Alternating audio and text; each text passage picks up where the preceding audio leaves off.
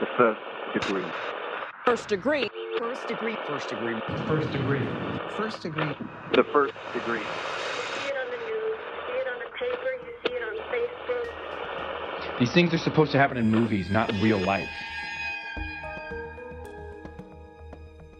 So I ended up, we ended up tossling a little bit, and then I fell onto the floor, and he's just wailing on me, and he had the knife in a Del Taco bag. So at first I didn't understand I was getting stabbed. Hey guys, welcome to The First Degree, the true crime podcast that you might end up on. My name is Jack Fanick. I'm sitting across from Alexis Linkletter, next to Billy Jensen, and we have an extra special guest in the studio, and this is a rare occurrence. It doesn't happen often. I think it's only happened once for us in the beginning. Right. We have Terra Newell from, I don't know if you've listened to it, Dirty John podcast. It's one of the most infamous podcasts about true crime, I think, that has ever been. It was certainly one of the best I've ever heard. Yeah, and so thank you so much for being here. Thank you guys so much for having me. You're making me feel so special. We're special. You cannot get us, like, out of Hollywood to go do a podcast, so this is a big deal for us. Driving to Beverly Hills in traffic is pretty special. It is pretty special. And also, you're one of the... Long Beach. Yeah.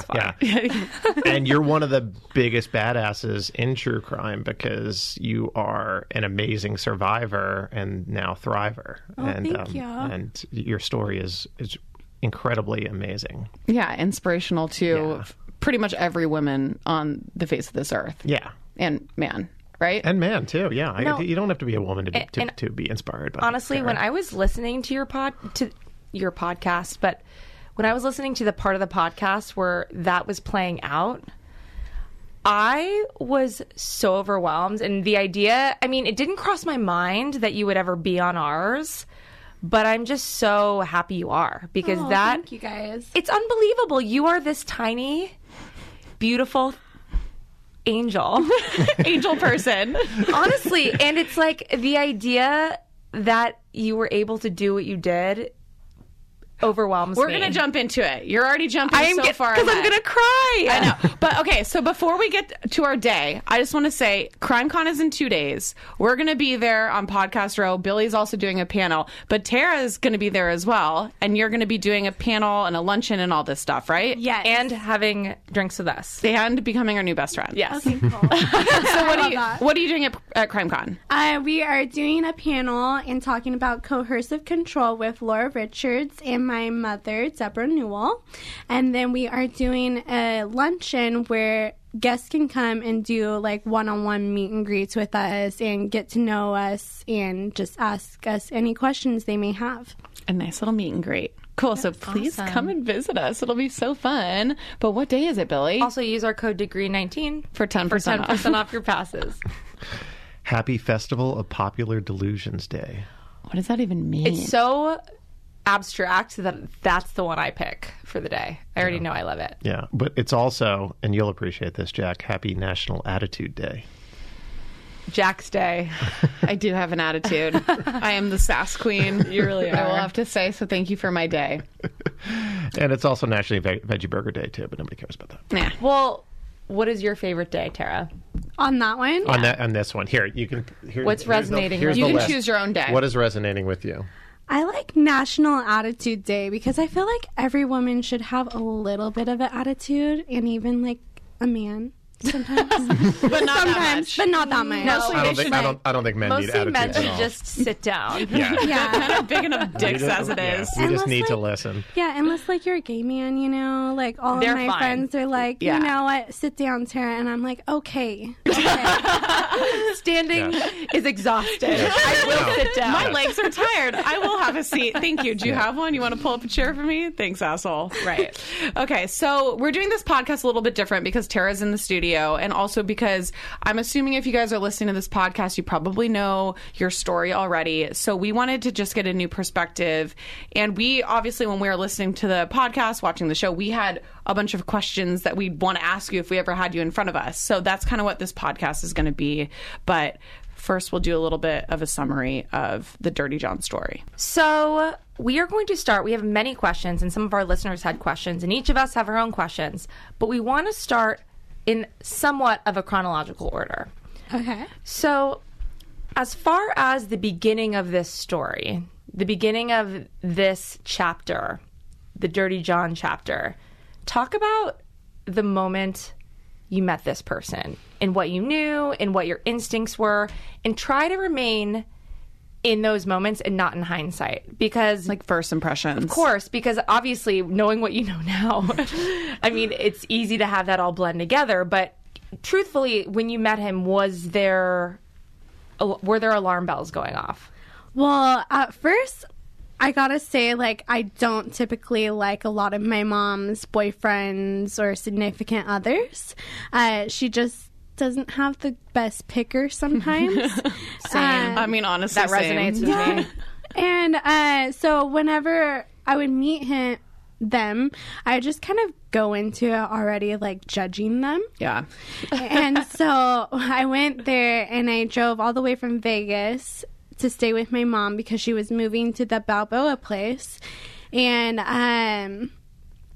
I just remember meeting him with my ex-boyfriend at the time, and John was trying to put a mattress on the car, and he seemed to really be struggling. And so my ex-boyfriend went and, like, helped him, and my ex-boyfriend had a cast at the time, so it, like, kind of looked like Tweedledee and Tweedledum like trying to put a mattress on top of the car. Oh, so I was just like, okay, that's interesting, but like not judging, because you know you can't judge someone for not being able to put a mattress on top of a car. Yeah, you can. Yeah. And then I go to meet him, and he just doesn't really introduce himself at first, and then my mom comes down, she introduces her like significant other to us and was like, oh, this is John, and John, this is my daughter Tara, I'm so excited for you guys to meet each other. And we met each other, and it was just like, oh, okay, like another nice to meet you, moron. Yeah. And then we get to the Balboa house and we unload the stuff. She kept talking about how much he loved dogs so much, and that he was so much like me. Oh, no. And I was just like, okay, like, here's my dogs. Here's my 3 dogs. Like, say hello to them. And he, like, says hi, but, like, one of my dogs is just like, well, it's a border collie, first of all, so they have, like, a little ADHD. And they're sometimes smart. Yeah. They're like, the smartest dogs there are. Yes. And so, like, the dog, he was saying hi to the dog, like, on the ground with the dog, and my dog was just, like, putting its head in the air, like, trying to look other places. But didn't want to look it in the eye. Getting snubbed by the dog. Yeah, so I didn't think too much into that, because I was like, well, he's a busy dog, like, he just probably wants to run around. Things to do.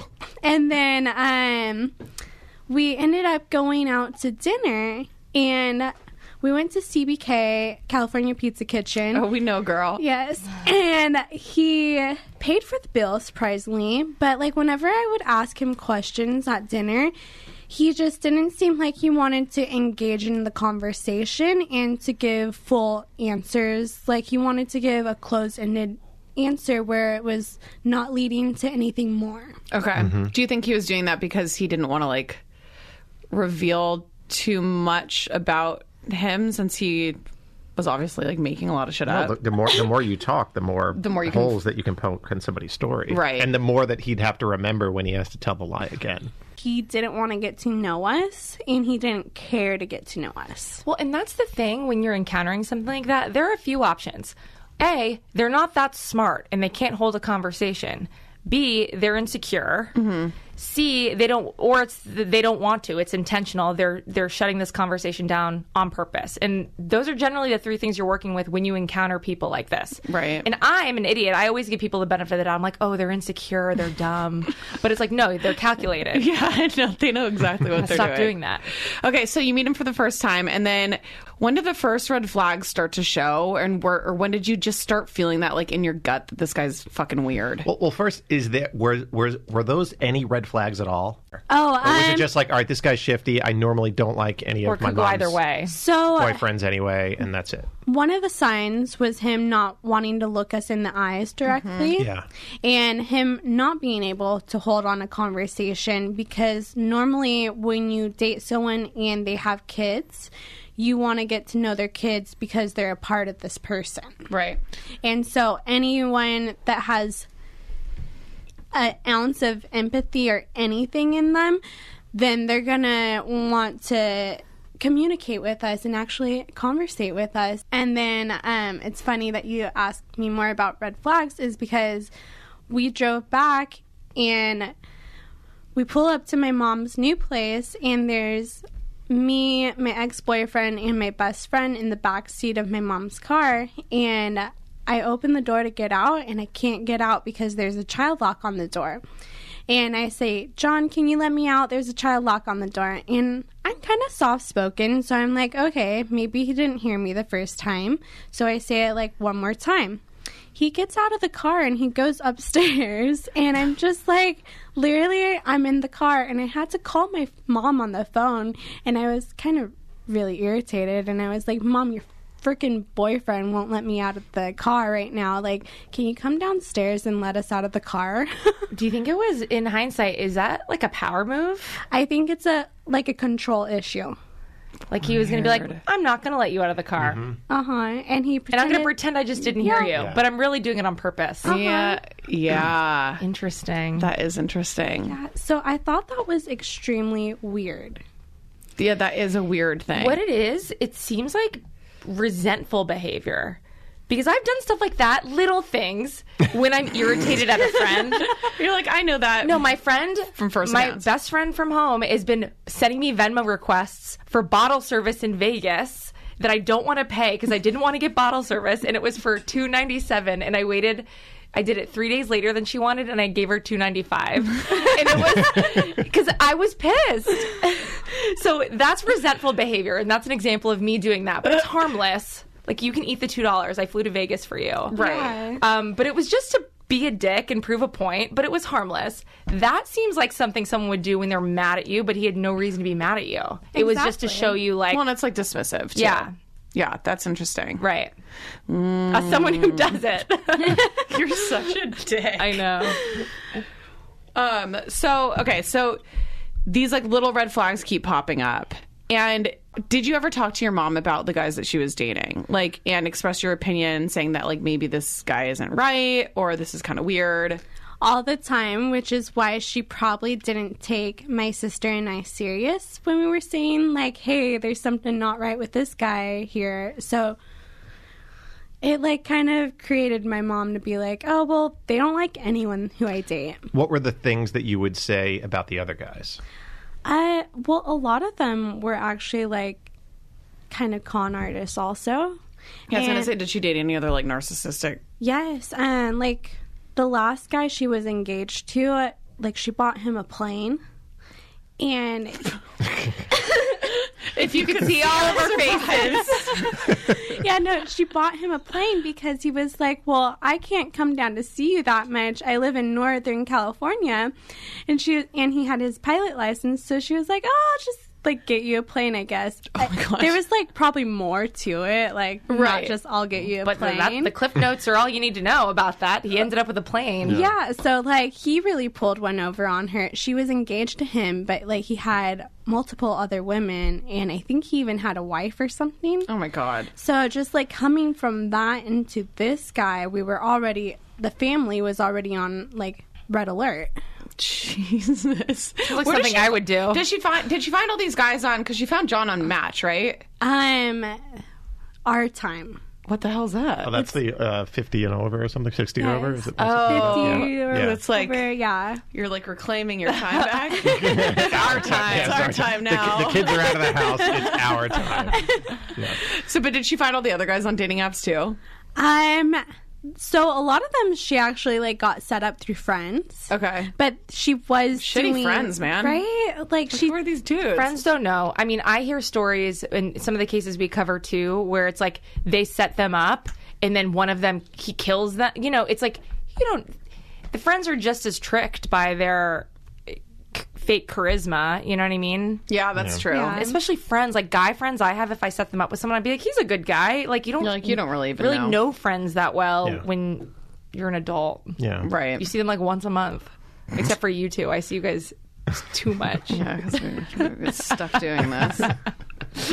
We love doing this. So perfect. I swear we love it. No, we do. So when... Tell him, Billy. The next time that you see him... When did you talk to your mother about him? Was it in between the first time that you met him and the second time? I think it was. So I went back to Vegas after the first week because I was living in Vegas full time at that time. And then I came back to Balboa, Newport Beach for Thanksgiving. And then I confronted her the day before Thanksgiving that he was driving her car around, and I was like, he's an anesthesiologist, why doesn't he have his own car? Is there something wrong with him?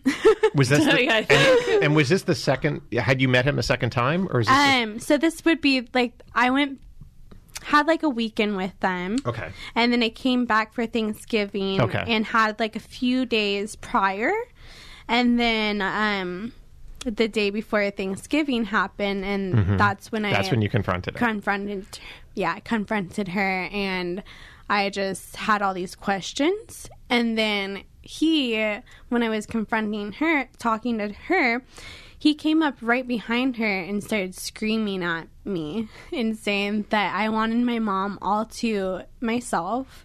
I didn't want to see my mom happy, and then just accusing me of other things also. And did you start, was this the first time that he ever was like that or showed any aggression towards you? Yes. Yeah. Did you think that, did you have a feeling that he wasn't an anesthesiologist? Never, to be honest. No. I found a nursing certificate in the closet because I was going to put my suitcase in the closet, and then there was a box, and his like nursing certificate was like the first thing I saw right on top of the box. You know, it was like, I wasn't snooping. It was just right in front of my eyes. Do you think you put it there so somebody would see it? I honestly think that he thought that I was going to turn it around, but I don't know anything about the medical field. So I just was like, okay, he's a nurse also. You know? Yeah, you're like, this will... Right. But something was triggered in him where he thought differently, because he accused me of snooping, and I was like, I wasn't snooping. So then when you ended up putting like a tracker on his car. My sister did. Your sister ended up putting a tracker on his car. Did you guys have like an app on your phone? How are you following it around? I believe my sister has an app on her phone or from the computer. She is really... involved in spy gadgets. Hell yeah. There's like a shop in Newport that you can go to also, and you can just like buy car trackers and other like listening devices for them. And so she went to the spy shop and got a few trackers, put it on my mom's Tesla because she had him driving around her Tesla a lot, and he was going from like different doctor offices to like another one. So I think, well, we thought he was getting drugs during that time, and may have been just like writing prescriptions for someone or something along like illegal drugs. Mm-hmm. Fun fact, one of the hospitals that he went to was where I was born. Really? Mm-hmm. Oh, wow. Mission Viejo Hospital. Oh, wow. Orange County. Yeah, I was like... my hospital. The great connection. Oh my gosh. So wait, what was he doing? Did you ever find out what he was doing? Nothing but speculations, to be honest, because it's not like we had a camera on him. It was just we had a tracker, and we found out he was going to different doctors' offices. Just to pretend to be a doctor? He could have just been in the parking lot, just sitting there for half an hour or whatever, right? Do you think he knew he was being tracked? I don't think so at this time. I think he thought my sister was crazy, but, like, I didn't think he knew she was really smart. Where did you put the tracker? What does a tracker look like? So I would actually help my sister out sometimes with this. Uh-huh. So my mom would go to dinner with me, and he didn't allow my mom to go to dinner with my sister. So she would, like, have to sneak. Didn't allow? Yes. It was so stupid. But I would, like, tell her, okay, let's go to dinner this place. And then I would text my sister and be like, okay, her car's in valet right now. Like, this is where it's at. And then she would go put the tracker on the car. And then my mom would go back home to him. So, and then he would take her car the next day. Right. And then where would they put the tracker underneath the car? Yes, underneath the car. Like, underneath a bumper or something. Right. It's just magnetic. Yeah. Yeah. All right. So you've got the tracker on the car. How is he acting towards you? Are you out to dinner with him? No, he wouldn't come because I had the falling out with him. Mm-hmm. And ever since that, it was the falling weird. Out right before Thanksgiving? Yes, the day before Thanksgiving. Yes. Okay. And so did you even have Thanksgiving dinner with him? No. I didn't have Thanksgiving dinner with my family at all. Like, my sister and I did a separate thing with our boyfriends, and it was kind of, like, sad. But her boyfriend's a great cook, so he made all the food. And then my niece and my nephew, and then my other sister and brother-in-law came over after my mom's Thanksgiving with John and all of that. Well, I was basically told I wasn't allowed at Thanksgiving, and that was, like, the first year that's ever happened. Yeah. And over... Your whole life? Yeah. And over a guy that she knew for 2 months. And had she ever, with any of the, like... Because you're saying that her past boyfriends were also, like, kind of con artists, narcissist personality people... Did any of them pull you away from your family and not from like her this. Like that? So this is like a new thing. It wasn't something that happened with all of the rest of her boyfriends. You know, it reminds me so much of the Rasmussen and the Allenstown 4 case, and that was his MO was to first. I mean, he would end up, and he was doing it for different reasons, but he would. And this was a lot easier to do in the 70s, where he would take somebody, alienate the family, and then move them away. And because you don't have social media, all you had was phones. You had landlines. Oh, we don't have the landline. It was very easy to lose track of somebody. Mm-hmm. Yeah. Like, if this was happening in the 70s, that potentially could have been what he would have done. It's just like, oh, no, we're moving someplace else, and that's it. And you stop talking. You lose communication. Yeah. It's crazy. Yeah. Well, they did eventually move to Vegas. And I think that was part of, like, his MO to, like, separate her. Yeah. Question I have, as far as, and I know you aren't your mom, but as far as from your perspective, what is it about the guy she chooses? Like, why do you think she chooses? I mean, she's a successful, accomplished, beautiful woman, attractive, beautiful family, you know. Why do you think she chooses these guys? Well, a lot of these guys do a technique which is called love bombing. Oh, girl, I've been love bombed. I've dated a psychopath before. Yeah. So when I was, like, listening to the podcast, I'm like, this... Because they're all... And I'm sure you've done a lot of research, too, afterwards, like, trying to make sense of everything. And all their behavior is so textbook. Mm-hmm. They all do the same moves, and it's the same thing. So when you, like, hear somebody else doing it, like... Yeah, I was love bombed. I was told that he loved me after, like, 2 days, wanted to marry me after a week, believed all the things. Mm-hmm. So I understand, like, where you want to believe it so bad with somebody. Yes. And, like, especially, I guess, if you're older, your mom was married a couple times, right? Like... Yeah, like... 4 or 5. A few. But it's like, if you want that, like, it's easy to believe it, and it's easy to ignore all the red flags that I guess are happening, right? Yeah, well, I'm even talking with, like, one of my friends, and she's in a relationship, and I don't think this guy's a narcissistic or psychopath or sociopath, but just... He is confused, and it's just she sees a lot of the red flags that he is confused, and she doesn't want to admit to them. So it's when you're in it, you don't want to admit to that because you're like, oh, I think I found this love finally. Yeah. I mean, make excuses. Yeah. I just did it like a year and a half ago, and it was a nightmare. And I moved in with someone. It crashed and burned. I moved out. It was a horrible situation, and it's like I already thought I was an adult and that I was making wise choices. Yeah, no, you're not. So I'm still not. No, I'm still not either. Well, they seem wise at the time, and then when you're out of it and you can be introspective, you're just like, what was I thinking? Yeah. So it's like, do you think that she just wanted that kind of love. Yeah, like all of her kids were out of the house. She didn't have any dogs at the time, you know, so she wants someone there with her. And I'm not going to lie, I'm a really independent person, but sometimes it's like nice to have someone around to help you with stuff and like give you attention and put a shelf on a wall. Yeah. Even when you're single, it's nice to have someone to just text all day with. Yes. It's nice to just have someone. It's the attention. It's just a distraction from the horror that is the reality of being an adult. Yeah. Where I'm like, cool, at work again. Sad AF. And I'm like, it's been 6 weeks. Like, the weeks are flying by. Like, you want something. Alexis is really venting right now. I'm really going through it. She's going through it. I feel you. But this is about you, not about me. I'm sorry. It's okay. Okay, so where are we in the story? She's choosing. We're tracking the car. She's choosing these shitty, shitty men over and over again, and then she's getting fooled. Yes. So what about the first sign of something more disturbing than just not being invited to Thanksgiving?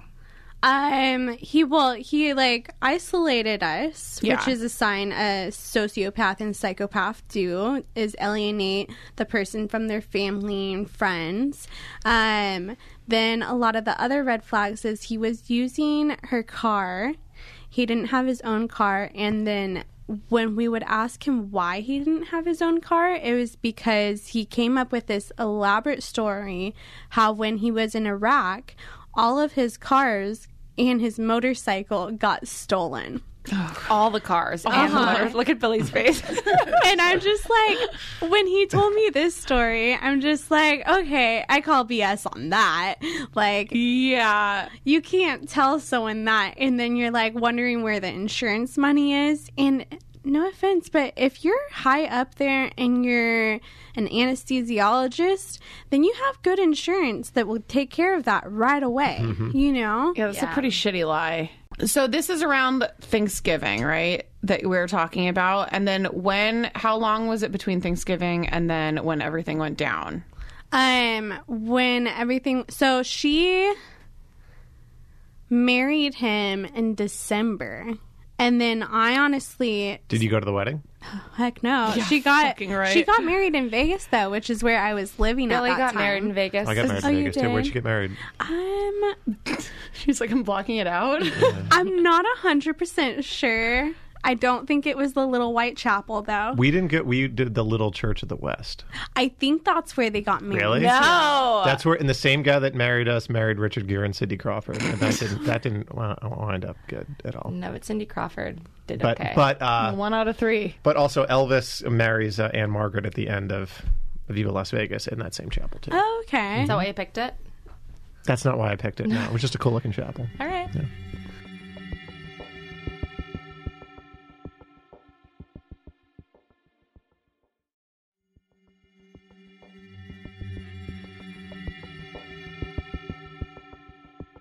So they get married in December. And nobody goes. No one goes. It's like, no one even knew about that for probably like a year. Oh, okay. Yeah. Oh, shit. And so when she like left him the first time, I know the date because it was... What prompted the first leaving? My family hired a private investigator, and then we showed her all this information.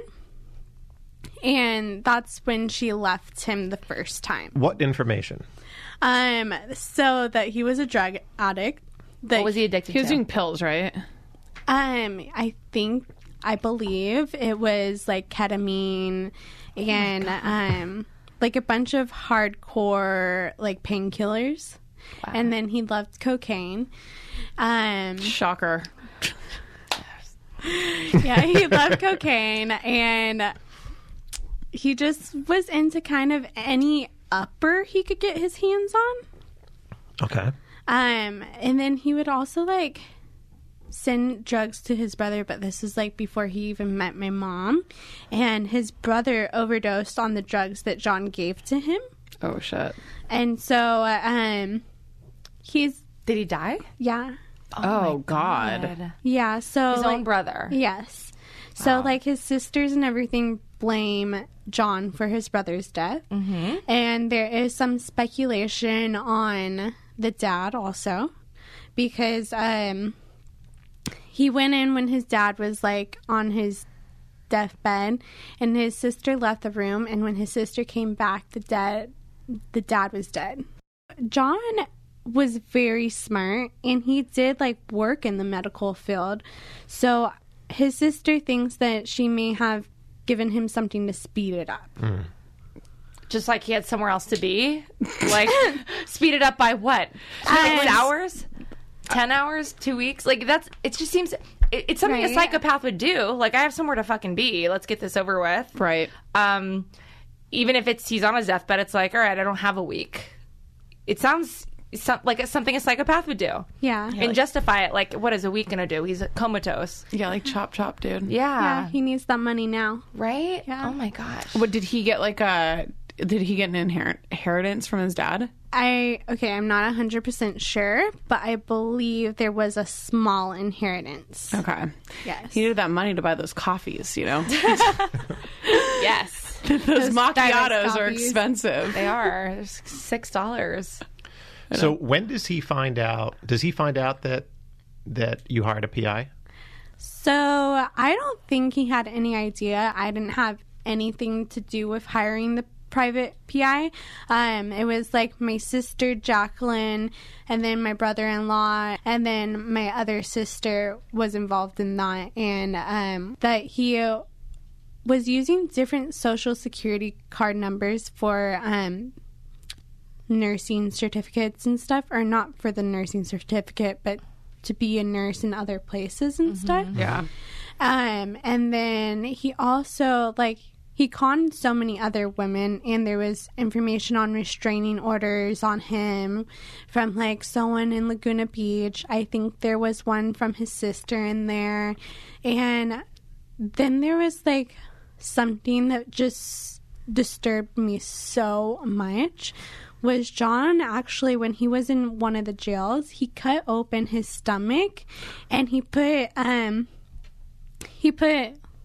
crap in there, Yeah. What? Wait, what? So that he would go to the doctor. To simulate sepsis or something? So that he would have to go to the doctor and get all these drugs and stuff in him. Oh, but he's also smart, and he knows the medical field where he can do it where he knew he wasn't going to kill himself. Hurt, you know? Because I saw psycho. I saw the pictures, and it was so disgusting.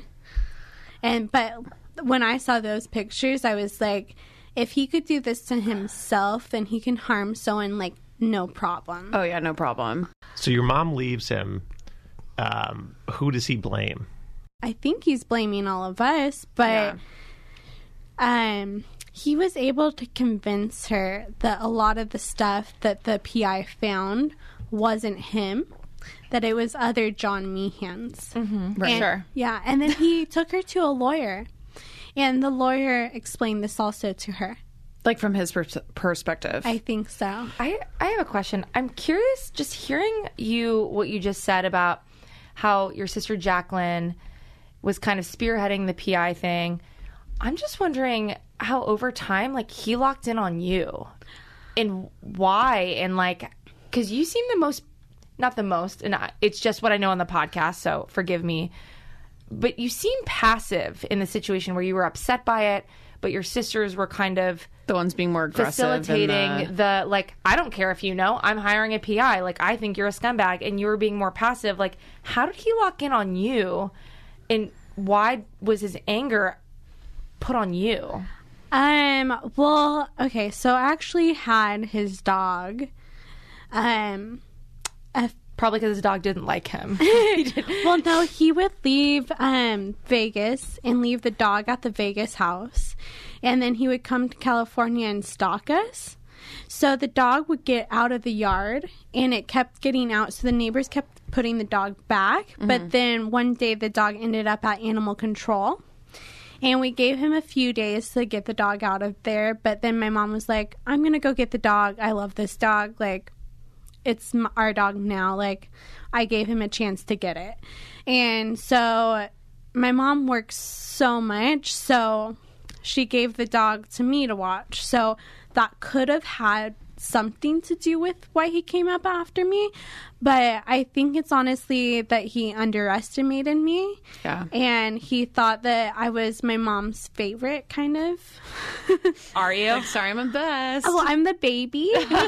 So maybe. Yeah, so maybe. And then I'm just a lot more easygoing. Yeah, you're chill. You're so chill. I love it. I wish I was like you. Than my sister and stuff. So I think he thought I was an easy target. Is your sister physically taller than you? Like, did it have anything to do with your size? Because you're so tiny? Oh, no. My sister's, like, so much tinier than me. Oh, really? Yeah, she's, like, 0, like, 5'2". Well, I'm 5'2", too. But she's tiny. Interesting. No, I just remember hearing on the podcast, though, you are kind of, when meeting you in person is, I'm just imagining when I first listened to the podcast, you sound whimsical and relaxed and nice, and your sisters are a little bit more like, oh, hell no, da-da-da-da-da-da, you know? So like, you think that, like, as an aggressive personality from him, he would go after somebody else passive. That was... No, I would think... thinking of, like, people that I have known that were psychopaths and how they acted in relationships, they acted more violent and aggressive with somebody that the partner was also a little bit more aggressive. So it was, like... I think he was trying to hurt the mom. Exactly. Right. It was more about like, it was more just like an equation, like who's going to be the easiest and who's going to hurt her the most. Yeah. And not put up a thing. And I'm going to take the baby. Yeah. And exactly. So then he started stalking you guys, right? Yes. And then how did you find out he was stalking you? Did you actually see him? Never. But I always had that sense that I was being followed. Yeah. And it was really weird because, like, I would walk home from the bars all by myself. Like, that would have been the perfect time to grab me. Oh, God. And I would, like, do these, like, 2-mile walks home from the bars just because I like to walk and I didn't want to order an Uber because I was being cheap. Billy likes to walk, too. Yeah, or he's like, where are you? You're late. He's like, I'm walking. Billy is like Slender Man walking around. He's going to attack him. And you have a long gait. It's like 10 feet every time you take this step. Yeah. Yeah, I can walk a mile in probably about 6 minutes. Yes. So you always felt like he was like lurking. Like there's something, you just felt it. Yeah, and then I didn't get confirmation until after my attack, actually. Okay. Because he called my work the day before, and he was just using a fake French accent, and he was like, oh, hello, I would like to make an appointment for my 2 dogs, my Rhodesian Ridgebacks. And, oh my God. I met, like, 2 Rhodesian Ridgebacks, like, a couple days prior. But normally when people call to get their dogs groomed, it's usually the wife calling. Right. Because the wife is always like, I like them like this way or the highway, and the guy's always like, oh, I need you to call my wife. Mm-hmm. So I was just like, that's kind of fishy because it's a man calling. And did you recognize his voice at all? Just from... No. I can't imagine his accent was good. No, it wasn't. But, like, the dogs are barking in the kennel, so it's like, oh, I just need to get this person off the phone. Right. That's crazy. Who thinks you're calling pretending to be a Frenchman with 2 Rhodesian... Like, you're just not looking at that under a microscope because you're like, that's madness. Yeah. Right? No one would do that. Yeah, and those dogs are technically from South America, so... So he fucked up. It doesn't make any sense. So he called the day before, said that it was a weird Frenchman, and then obviously didn't bring the dogs in. No, he didn't show at all. He actually called right before my lunch break, and it got disconnected. So I was like, oh, I don't think this guy is going to show, and I just had a feeling that this guy wasn't going to show either. So I literally, like, left work and I went home for my break because we have, like, a 2 to 3 hour break, just so the dogs can, like, rest and we can do, like, a full 8-hour day, you know? So I went home, started getting ready because I had a country concert that night for Jason Aldean, and gotta go to Jason Aldean. Right? I'm a big country fan too. Oh, you by the are? Way. Yeah. Okay. I saw you at Stagecoach. You were both at Stagecoach at the same time. You were? Mm-hmm. Oh, I go every year. I'm like surprised I didn't run into you then. I know. Oh, Gotta go next year. Next year. Okay, anyway, sorry. So Jason Aldean. Yeah, so I was planning to go to Jason Aldean's concert, so I went home, started, like, prepping for that so that when I got off work, I could just be like, oh, I just need to throw on this and get out the door. And so I went home, got ready a little bit, and then I went back to work, and I just fed the dogs, took them out a couple times, and kind of put them to bed, and so that I was able to get off a little bit early. And I left and went home early, and I pull up to where I always park, but the gate was broken, and it's been broken for a few days, so I just, like, went right in. And as I go past the broken gate, my dog just starts going off on a guy, and I looked over, and it was John, but I didn't know it was John. Yeah. And he was just fiddling with a tire iron. That is terrifying. Right? And he was, like, backed up into the space, and I just look at him, and I'm like, oh, he's homeless. Like, he'll just, like, figure out his stuff, and he needs a place for a minute, you know. And I told my dog to knock it off, and he knocked it off. And then I pull into the space, I get out of my seat, and then I get my dog out of the back seat, and then I start walking to go down the ramp. And he grabs me right by my license plate, and he grabs me by the waist and looks me in the eyes and says, "Do you remember me?" And I just, like, looked up at him, and I was like, oh, I didn't say anything to him, but I was like, oh, yeah, I remember you.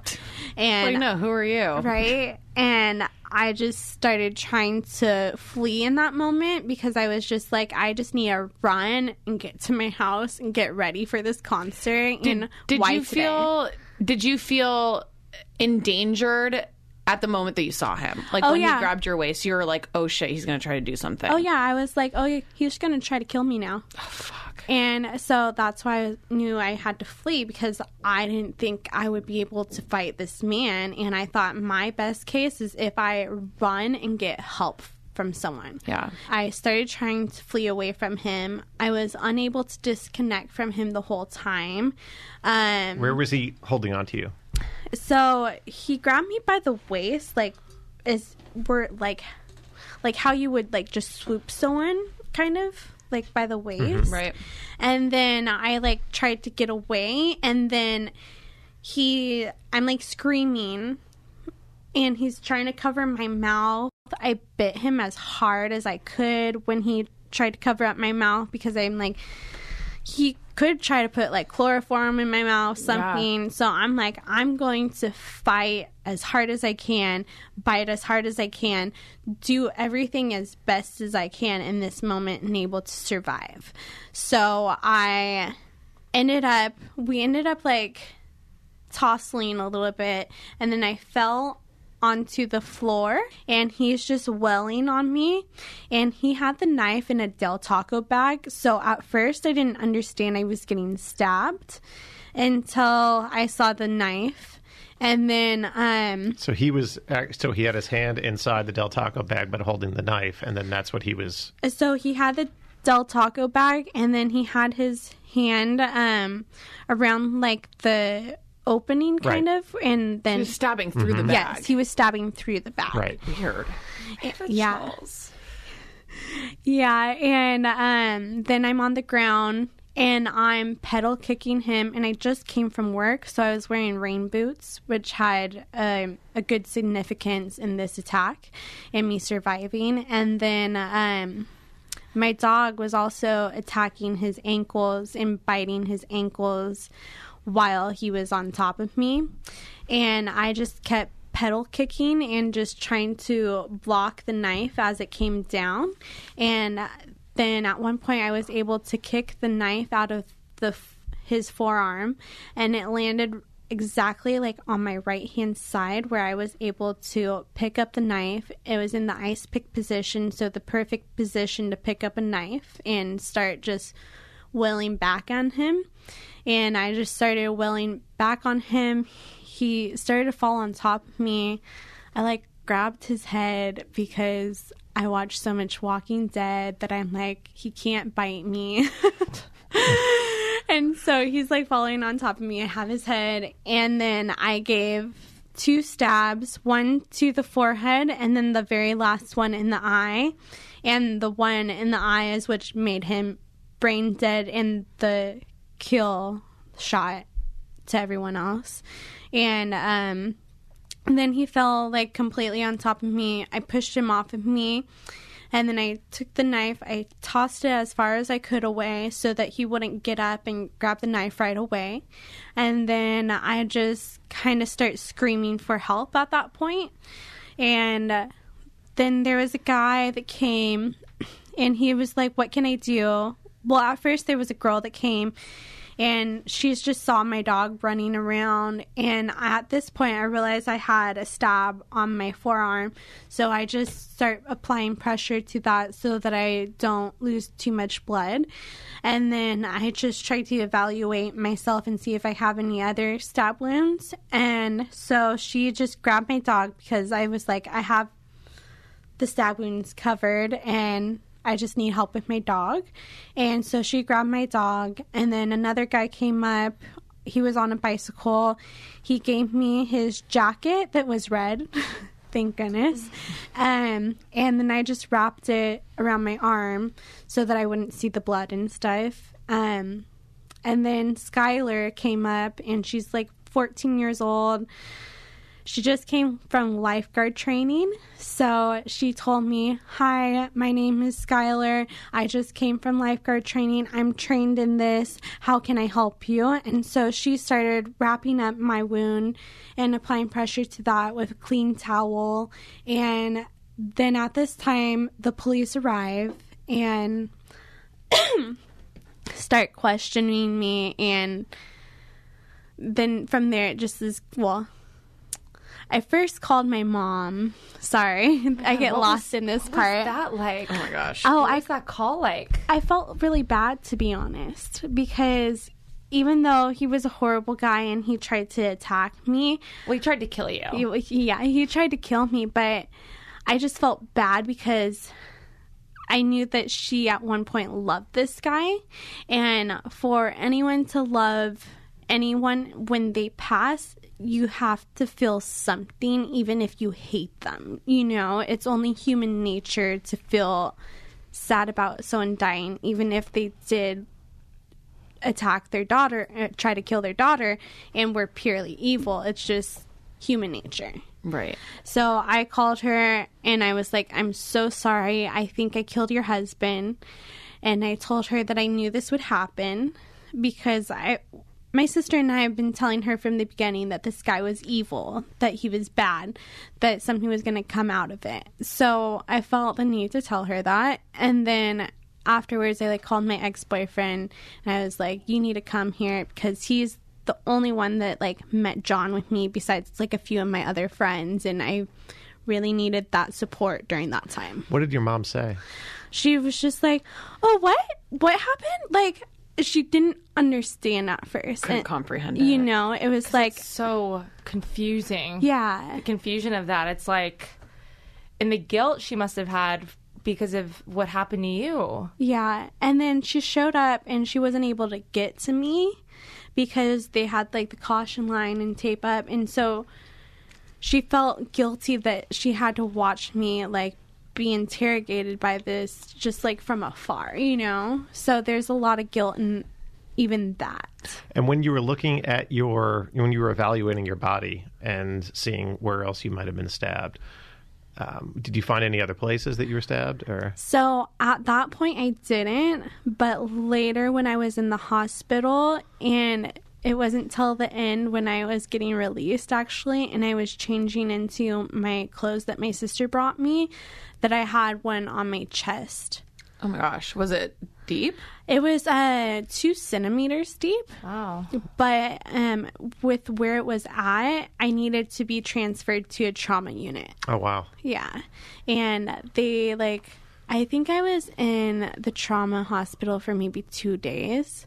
It was really blurry because I was on a lot of Ativan and Zofran and pain pills and stuff, all the pain medicine they gave me too. So I was really out of it. And I think I was on morphine, and I hate morphine. I just feel really out of it when someone gives me that stuff. When you were doing the pedal kicks and you were covering your body with your arms, right? Like covering your chest with your arms. Not at this point. When I was on the ground, I probably had my arms, honestly, like I were kickboxing, but I didn't have them up like protecting my chest, because when you're on the ground and you're pedal kicking, it's not... Oh, I remember now. Sorry, like bits and pieces like come back to me sometimes. I actually had my hands like on the ground a little bit. Like supporting you. Yeah, and I'm like, so now that I thought, yeah, my hands were like all scuffed up afterwards.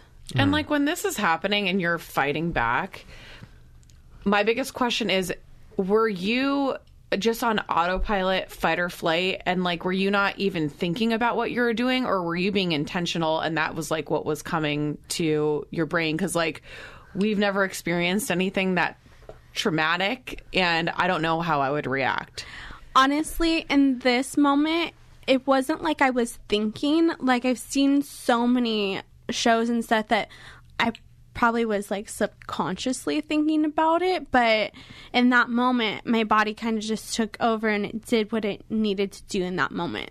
What kind of shows? You had mentioned The Walking Dead for the kill shot, as you called it. But what about the other shows for when you were defending yourself? Honestly, I watched The Walking Dead, Dexter, CSI Miami, CSI New York, CSI Las Vegas. CSI, yes. Law and Order, but only like the SVU unit. Obviously, because, yeah, Stabler. Right? Mm-hmm. And then they always used to have like such great guests on that show. And I just remember listening to a lot of those stories about the survivors, of the people that actually like survived. They didn't really survive that because they're on a TV show. Right. But all the girls who said that they survived, they said that they fought like hell, and they didn't give up. Yeah. So I knew that I wasn't going to give up, and I really wanted to go see Jason Aldean that night. So did you make it? I know. She was in the trauma unit for 2 days. I know. No, I'm saying.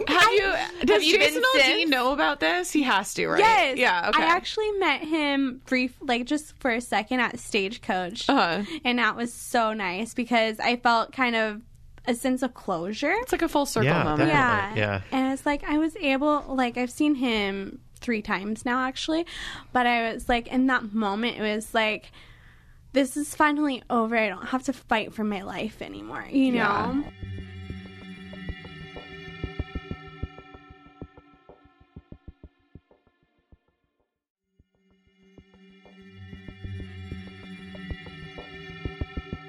I love that country music was like, you're like, I'm fighting because I want to see fucking Jason Aldean.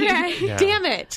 It's country music and dogs. Because like the dogs is a thread throughout this entire story, which is crazy because like you're talking about how your mom, and you mentioned like the kids were gone. She didn't have a dog at the time, and maybe that's why she was willing to let this guy in. Yeah. And your dog, you know, your work with the dogs.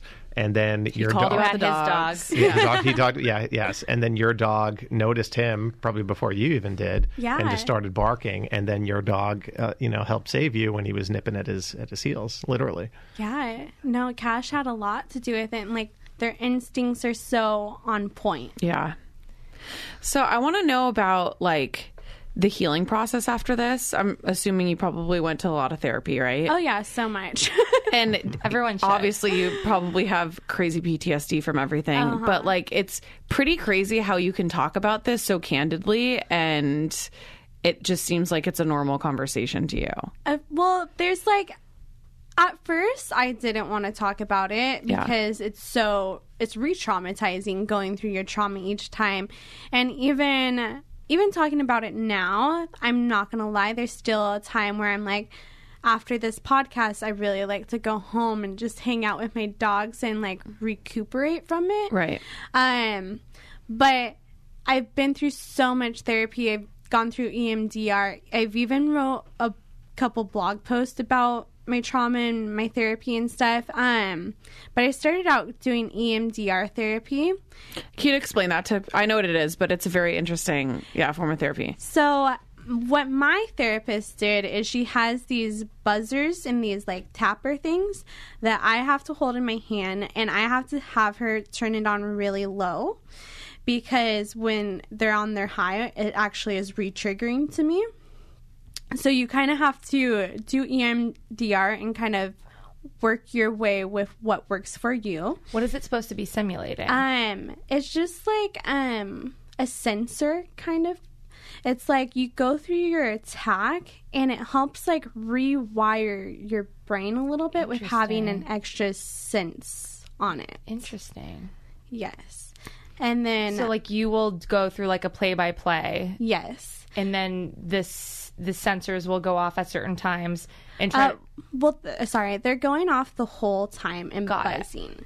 And so like I would have them in my hands, and then I would actually start with a way less trauma than what I went through, because I've experienced multiple traumas throughout my life, like with so have a lot of people, and you don't realize that it was a trauma when you were younger. So you start out going through those ones, and then you feel like at the end of each time you talk about it, you're like, okay, so on a scale of 1 to 10, how do you feel about this? Yeah. And then you keep going through it to get it to a lower number. Got it. Interesting. I've never heard of it. Yeah, it's like a lot for PTSD, yes. Like getting through like a specific like moment of trauma. Yes. So then that's helped you a lot. And then what was I going to say? I was listening to another interview that you did. So like when you do that, you're like put yourself in a happy place, right? So at the end of it, you first like create your happy place, and it's important to have that as a base. And whenever things get to a level where it's too much to handle, you can't really talk about it, or you start to get like a panic attack from it, then you go, your therapist will be like, okay, let's go back to your happy place. And what is your happy place? My happy place. So I used to do fly fishing with my dad in Montana. And so it's like at this dude ranch where we used to go fly fishing, and it's like this little pond. And then my dad's not in that, but like I'm at the pond and I have my dog with me, Cash. So it's like I put things that weren't at my happy place before, if that makes sense. So you kind of make your happy place your own. Yeah, you create your own. I love that. That sounds like such a nice happy place. Emotional about it. No, seriously, what you've been through is so hard.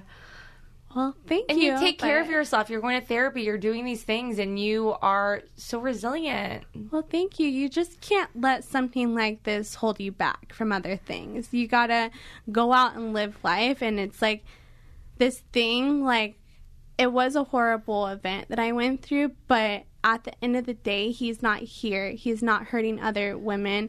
And if I were to survive something, I wouldn't want my attacker there at the end of the day. So yeah, I think it's a huge blessing. It just, there was so many things that I had to go through that they are hard, but like, I'm so happy to be here, you know? Do you think he might have attacked anybody else in the past and got away with it? So as I know, he attacked this one girl. I think it was in Laguna Beach, but she fought back. And he ended up suing her because he fell down and like broke his teeth. So he sued her, and she had to get him new veneers and stuff. Oh my God. Yeah. That is the ultimate con man. You try to attack a girl, you fall and hit your teeth, and then she has to get you new veneers. Uh-huh. How has the relationships within your family been since? I mean, how's the relationship with your mom, your sister's relationship with your mom? Yeah, because that's like a complicated thing, especially with your mom. Of course. Yeah. Well, I want to just say this. Like, I love my mom to death, but there has been points where it's been hard for me to fully accept her apology. Yeah. Because it's like I couldn't like, I couldn't have, well, this situation couldn't have turned out, like, into a better situation. And we did warn her so many times. So there's, like, resentment from us warning her and her not listening to us. And that's hard sometimes. But now I'm in therapy with her. Oh, that's good. That's good. Yes. I mean, totally. And it's just, like, teaching each other, like, what makes her happy and how I can communicate with her, and then how she can communicate with me, and just do it openly and honestly and not, like, lie about anything. Because when she was with John, she did, like, lie about some stuff about him because she was scared, and so I just have some resentment from that. Yeah, I mean, of course, having a good relationship with your parents and with your mom is tough enough as it is. Mm-hmm. To have this whole other thing on top of it. Yeah. Wow. I have one question about, so do you have a boyfriend? Are you dating?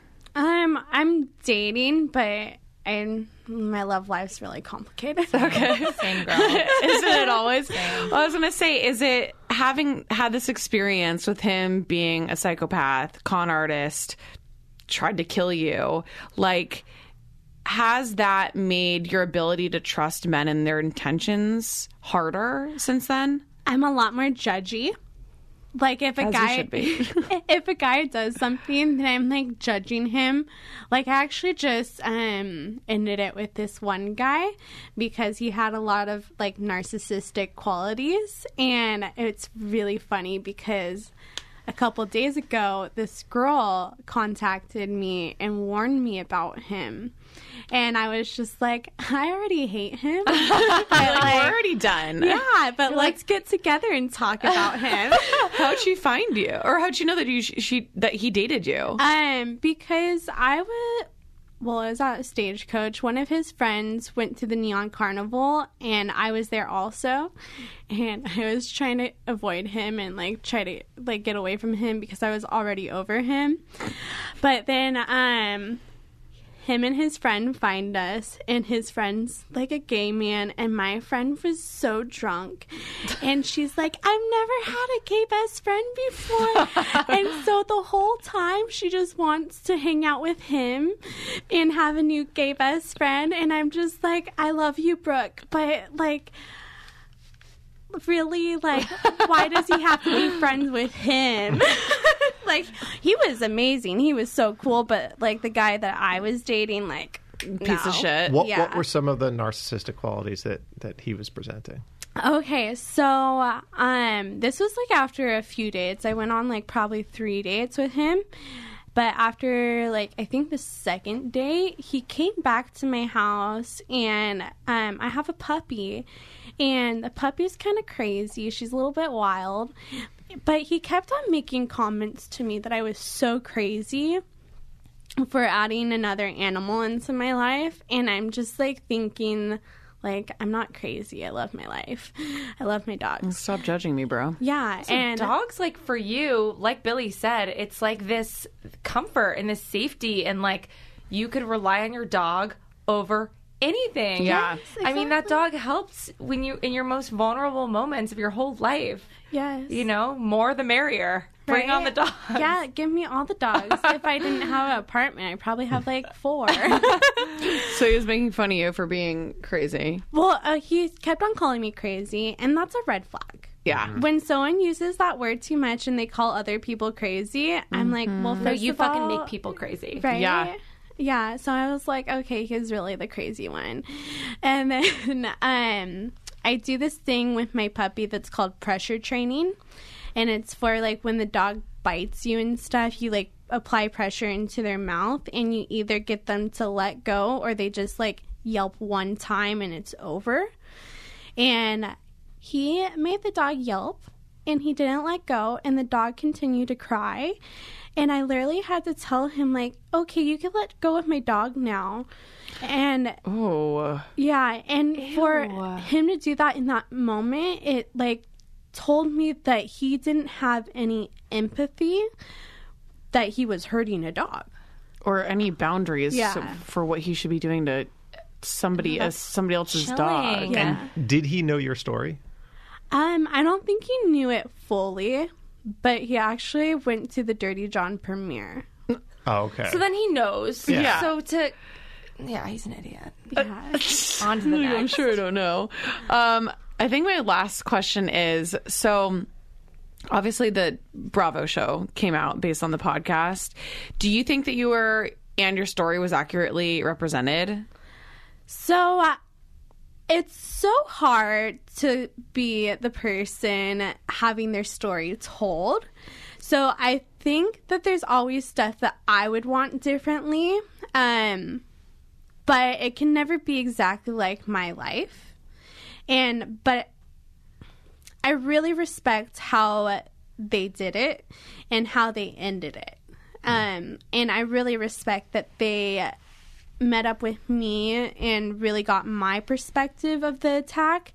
The attack is actually almost exactly how it happened. Wow. There was like one thing where she put up her backpack, and I think that I need to clarify when I like put up my purse to protect my heart. It was like literally just over my heart. I wasn't like defending with the backpack. You know what I mean? So that was different, but everything else was like from my perspective and how it went down. That's good. So they like did it justice. What are some of the things that you would have changed? Well, I just would change like some of the events to make them more so exactly how they went down. Mm-hmm. But with it being like Bravo and TV, it's like they can't do our exact story. There has to be some stuff that is different. And then if someone's like names in there, like my ex-boyfriend, that story's changed also. Right, if he's not like signing off for it. Mm-hmm. What's next for you? What next? So far, I'm just working on my blog, and I'm really trying to get more into talking about PTSD and the trauma and therapy. So I'm trying to do more blog posts like that, but I'm also traveling a lot. And then we have CrimeCon coming up. Sure do. So much fun. Sure do.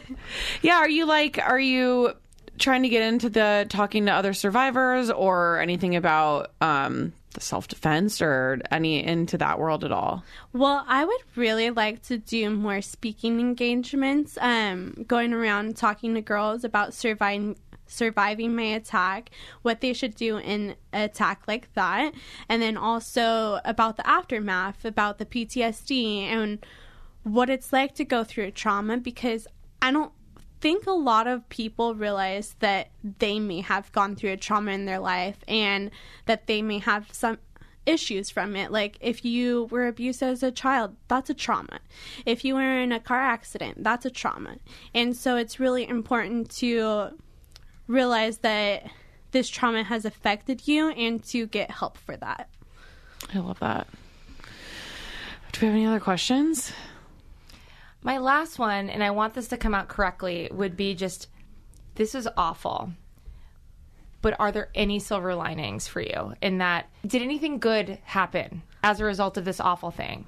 I feel like that 100%, that there was so much good that came out of this. Like, he's dead. He's not here tormenting anyone else.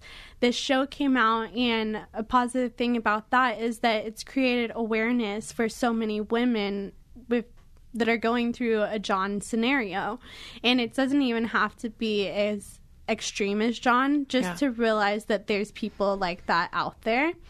And then I feel like I have a life purpose now, and I finally feel that in my life, where when I was working with dogs and stuff, I loved it and I loved them so much, but now I feel like I actually have a purpose. Well, it's personal.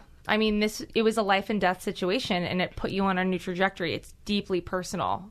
And, like, few people get those moments to be like, this is what I'm supposed to be doing. And it's so powerful. Well, and I'm not going to say few people, but it takes a lot to be as resilient as you are, to be so open to talk about it and to use such a you know, tragic thing that happened to you as a platform to help other girls. So have other girls come up to you and been like, I've dumped this dude because I see all these qualities that were in John? Yeah, so many actually. And it's made me so happy because there's points where I get like trolls.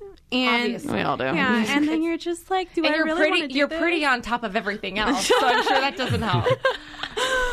Well, someone told me the other day that I needed to buy myself a butt, and I was like, oh, thank you. I'm so skinny now. Always twist it into a compliment. I can't, people are trolling you. Like, I understand why people would troll me, but, like, I don't know. Like, all you did is try to defend yourself. Like, what the fuck? Well, you know what? People that are unhappy in their own lives, they could choose anything to critique. They could be like, I don't like her voice, which is what most people say. People make fun of my voice too. Okay, cool. And my breathing. You're breathing. She's a heavy breather. Did you heavy breathe in this episode over anxiety? Probably. That's a yes. But yeah, I guess you're right. Like, people will pick, like, they'll talk shit on Mother Teresa if they can. Yeah. But, like, people are such dicks. No, makes fun of Billy. He's the only exception. Oh, people make fun of me. Don't worry about that. Yeah, we make fun of you enough. Yeah, and you guys make fun of me enough. Exactly. So, but yeah, no, I think what I always say about true crime, and people always ask me, like, why is true crime so popular and this and that? And I say, well, the thing that always bothers me about true crime is that you have 1,000 supervillains and so few superheroes.